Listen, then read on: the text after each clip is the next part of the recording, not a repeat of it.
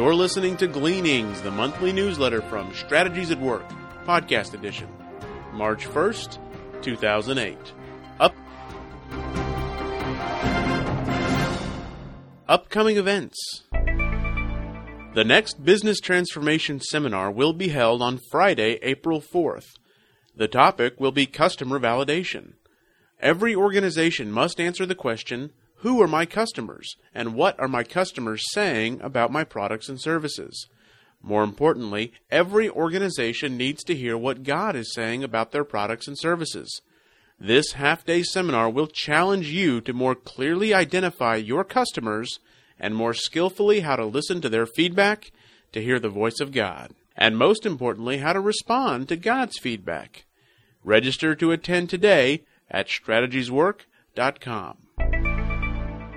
And now Dr. Chester brings us a message titled Doing Business in God's Universe. If God created the universe, then He created all the rules for all the activities of His universe.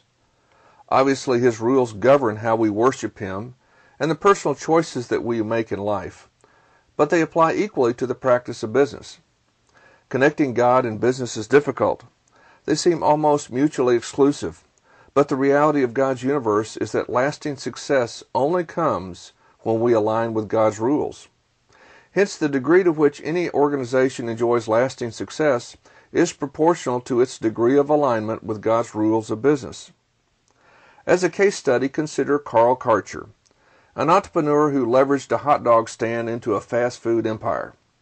His lifelong entrepreneurial effort led to the CKE restaurants, which featured the Carl's Jr. and Hardee's brands. Carl died at the age of 90 in January 2008. Barring the return of Christ, death is the destiny of all of us. I would like to use Carl's death as an opportunity for reflection. What can we learn from Carl, both good and bad, about God's rules of business? Carl was an outgoing, service oriented person who applied himself to business. He was not born into privilege. He worked hard and lived life with zeal.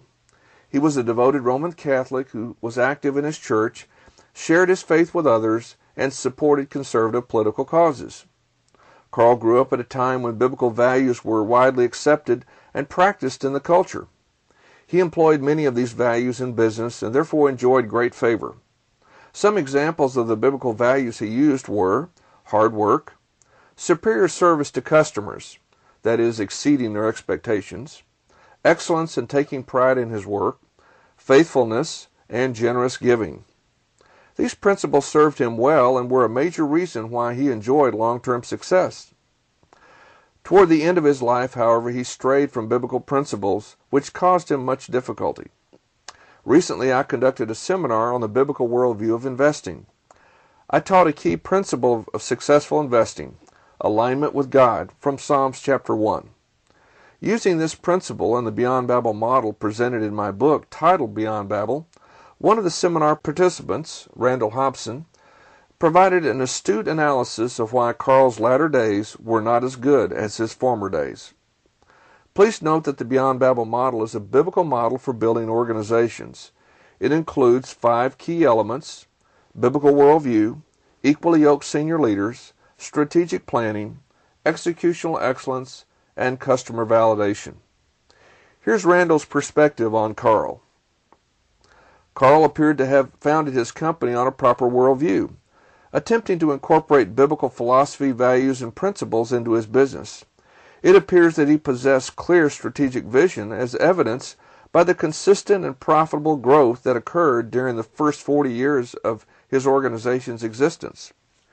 Executional excellence was reinforced as Carl made it a practice to eat several meals a week at his restaurants. Furthermore, he showed sensitivity to his customers by personally handing out coupons for free hamburgers. In 1980, Carl brought his brother into the business. Shortly thereafter, the company went public. Why did it go public after a four decade track record of solid incremental growth as a private company? Was this an evidence of unequal yoking? Was greed rather than principle a driving influence? Greed is an indicator of the worship of money, which was probably the critical flaw that led to the other mistakes. Perhaps the greed in Carl had been dormant, But when his brother joined the company, the restraint on greed may have been lifted. Greed then opened the door for a series of mistakes. After going public, Carl led the company on a disjointed and financially costly expansion effort. This strategic initiative was flawed and therefore failed. During this time of financial stress, Carl and some of his family members were accused by the SEC of violating insider trader laws. Though Carl denied wrongdoing, he settled the matter by paying a substantial fine. Carl also made a number of personal investments that failed. As a result, he nearly went bankrupt. Carl's SEC problems, misguided business decisions, and failed personal investments led to not only a personal crisis, but also a confidence crisis with the company's directors. The directors replaced Carl with an ex Nordstrom executive. Carl was stripped of power and removed from the company he had founded. All of these problems have taken a toll both on Carl and the company. I, Randall, know personally that the local Hardee's restaurants struggle with executional excellence and customer validation. At one time, I was a consistent customer of Hardee's. Today, I rarely make a purchase from them. The root of all these issues was greed, which is idolatry. See Colossians 3, verse 5. Randall's analysis reflects keen insight into how to build businesses in God's universe according to God's rules. He deftly used the Beyond Babel model as an analysis tool to test Carl's alignment with biblical principles. Though Carl enjoyed success over several decades, in the end he compromised his principles and revealed his true motive. Carl built a modern day version of the Tower of Babel. His business was all about him, which means that he was trying to make a name for himself. Initially, he used biblical principles to build his business and had success, just as with the Tower of Babel project. But eventually, his real motive of self glorification was exposed. Self glorification happens when obedience to God's principles is subordinated to our personal agendas. And when we put our agendas ahead of God's agendas, we become idolaters. The sin of self glorification will blind anyone.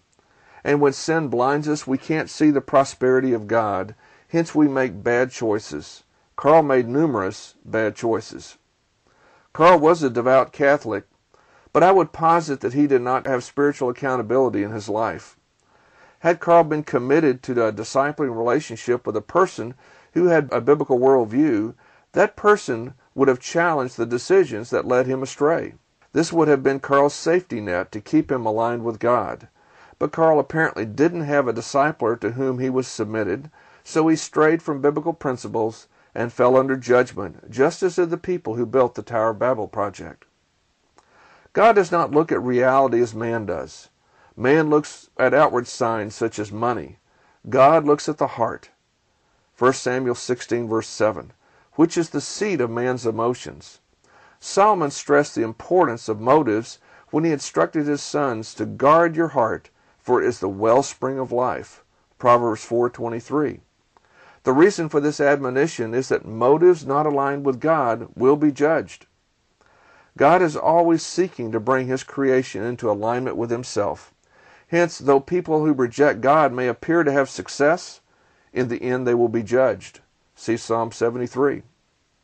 Let us be wise and remember that we are living in God's universe. Therefore, we must live by His rules, including having the right motives.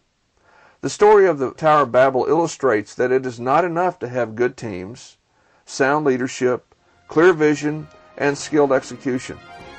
God requires that we have the right motive.